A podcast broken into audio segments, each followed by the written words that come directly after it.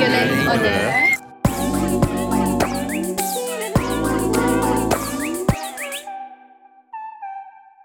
Bonjour.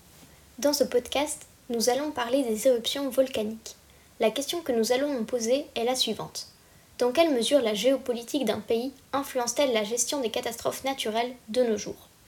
Pour parvenir à répondre à cette problématique, nous allons d'abord nous pencher sur les situations d'éruptions volcaniques de deux volcans différents dans des milieux et pays contraires. Pour commencer, nous ferons un léger récapitulatif des événements liés à ces deux catastrophes. Ensuite, nous utiliserons 4 points de comparaison entre ces deux volcans. Nous finirons par une petite conclusion avec l'espoir de répondre à notre problématique. Pour commencer, on va parler de la situation du volcan Merapi qui se trouve en Indonésie, sur l'île de Java. L'éruption du volcan qui nous intéresse est celle qui date du 26 octobre 2010 et qui a eu des répercussions catastrophiques qui ont eu des conséquences sur l'économie, la politique et le développement du pays. Le volcan Merapi est considéré comme étant le plus dangereux volcan de toute l'Indonésie. Le 26 octobre 2010, un séisme de magnitude 7,7 est survenu au large de l'île de Sumatra, se trouvant non loin du volcan. Ce séisme a engendré une éruption du volcan Merapi qui durera plusieurs mois, finissant seulement aux alentours du début de 2011. Les conséquences de l'éruption ont touché une grande partie de la population locale. Des cendres ont pollué l'air de la ville de Jakarta, située à 30 km du volcan. Des cendres humides ont elles aussi affecté un rayon un peu plus petit, de 15 km autour du volcan, et un nuage de fumée, quant à lui, s'est propagé sur un rayon de 3,5 km, laissant une grande traînée grise dans le ciel. Toutes ces perturbations ont empêché un trafic aérien fluide dans la région, et le gouvernement a pris la décision de fermer les aéroports à cause du nuage de fumée et des cendres. Mais ce n'est pas tout. La Terre a-t-elle aussi été affectée ? En effet, des mouvements tectoniques ont été perçus grâce à des instruments de mesure, et ce sur un rayon de 5 km. Des coulées pyroclastiques, c'est-à-dire de la lave qui s'écoulait, ont été perçues près de la rivière Gandol, mesurant environ 17 km de long. Le bilan est lourd. 353 victimes et 300 000 réfugiés, dont 10 000 qui n'ont malheureusement pas réussi à retrouver d'habitation. Au total, 3,5 millions d'habitants ont été touchés de manière directe ou indirecte par l'éruption du volcan Merapi. Les dégâts physiques sont aussi assez conséquents. Dans la ville de Magelang, par exemple, il y a de nombreux dégâts sur les infrastructures telles que les maisons, les fermes et autres bâtiments qui ont été entièrement ou partiellement détruits. Pour le gouvernement, le coût fut aussi une mauvaise nouvelle. Plus de 500 millions d'euros ont été collectés afin de trouver les ressources nécessaires pour gérer la crise générée par l'éruption du volcan. Heureusement, le gouvernement a pris des mesures et avait déjà mis des choses en place pour prévoir une éruption potentielle par le passé à l'aide de surveillance permanente des activités du volcan, etc., ce qui a permis de mieux gérer la crise. On verra plus en détail la gestion de la crise et les effets sur le développement du pays par la suite, lors de la comparaison avec une autre éruption volcanique. À présent, nous allons vous faire une présentation de la situation du volcan de Nyiragongo, bien plus actuelle. En effet, la dernière éruption de ce volcan est très récente car elle date du 22 mai 2021, quelques mois à peine avant l'enregistrement de ce podcast. Tout d'abord, il y a eu une éruption volcanique spontanée qui n'a pas été prévue, mais celle-ci a été rapidement suivie par deux grands séismes, l'un de magnitude 4,4 et l'autre de magnitude 4,7. L'éruption s'est propagée sur un rayon environnant les 10 km. La ville de Goma a été très touchée et les habitants se voient forcés d'évacuer. Une coulée de lave a également détruit des installations hydrauliques et électriques dans la ville de Goma, ce qui a posé de nombreux problèmes, comme on pourra voir un peu plus loin dans les explications. La principale route de la région, qui relie Gomez à Rutshuru, a aussi été endommagée après avoir été obstruée par la lave sur plus de 500 mètres. Il y a au total 32 morts, dont 24 qui ont été brûlés par la lave. À l'heure actuelle, 44 personnes sont portées disparues. De nombreuses familles ont été séparées et de nombreuses structures de santé comme des hôpitaux, par exemple, ont été fortement endommagées, ce qui pose problème. Plus de 3500 maisons ont été détruites et des familles se retrouvent sans logement. Des champs ont été complètement ruinés et de nombreux animaux sont morts. Les coulées de lave ont empêché tout accès à l'aéroport, ce qui rend le trafic aérien difficile. Et comme dit précédemment, cette même lave a détruit des installations hydrauliques et électriques, ce qui pose problème car il n'y a peu ou plus d'approvisionnement d'eau potable et d'électricité.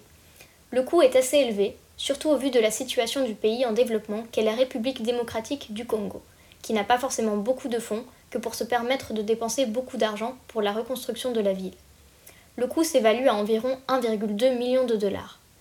Malheureusement, la crise a été très mal gérée car tout a été fait en dernière minute et et le problème s'est surtout posé au niveau des autorités qui n'ont malheureusement montré aucune réaction malgré l'urgence de la situation. À présent que les présentations des deux éruptions volcaniques ont été faites et que tout a été mis au clair, il est temps de passer à la comparaison. Il n'est pas difficile de comprendre qu'au contraire du volcan de Merapi en Indonésie, la gestion de la crise en République démocratique du Congo avec l'éruption du volcan de Nyiragongo a été une véritable catastrophe et a posé de nombreux problèmes. Mais comment se fait-il que la gestion de la crise a autant divergé entre les deux pays? C'est ce que nous allons voir. Le premier critère que l'on va comparer est celui de la surveillance et la transmission d'informations à la population. Prenons tout d'abord l'exemple du volcan Merapi en Indonésie. Étant donné qu'il y avait déjà eu des activités volcaniques auparavant, le gouvernement et la population avaient déjà mis de nombreuses choses en place pour prévenir d'une quelconque potentielle éruption. Tout d'abord, il y a eu un zonage du risque qui a pour but d'évaluer les zones d'habitation les plus dangereuses et les plus exposées en cas d'éruption, et on y pose donc une interdiction d'y habiter par souci de précaution. Le seul problème est que le zonage du risque n'a pas été bien appliqué sur toutes les zones désignées, car les moyens publics n'avaient pas toujours le moyen de faire appliquer de manière efficace les lois en rapport avec le zonage du risque. Une surveillance permanente du volcan a aussi été mise en place. Des capteurs ont été installés partout aux alentours du volcan, qui étaient donc surveillés en permanence et avec minutie. Grâce à ces capteurs, les volcanologues du Bureau de volcanologie de Yogyakarta savent prédire les potentielles éruptions volcaniques quelques jours à l'avance. Il y a également la présence de plusieurs postes d'observation autour du volcan, où des scientifiques et des volcanologues notaient les moindres changements qui auraient pu annoncer une éruption.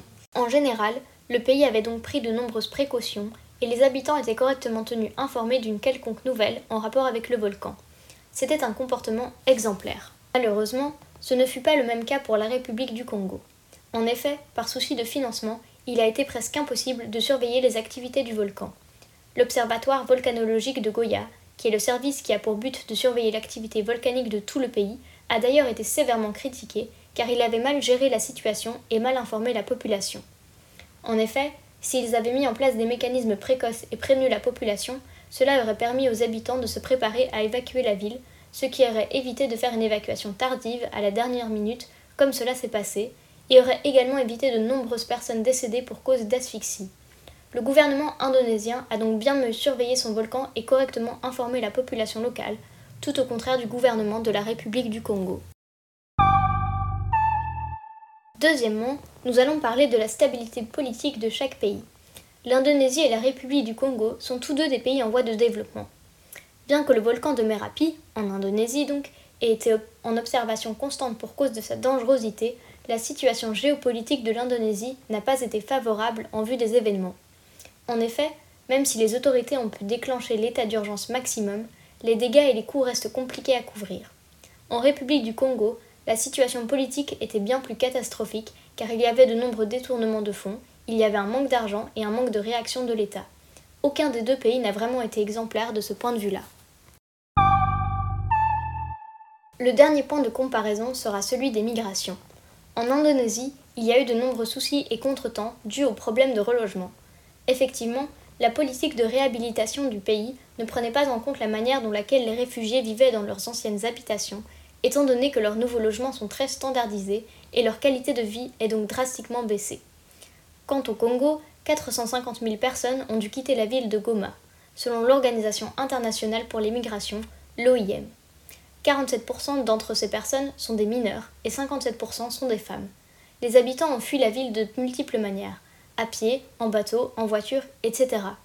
Quelques abris ont tout de même été placés afin d'abriter les sinistrés, mais la situation est loin d'être idéale.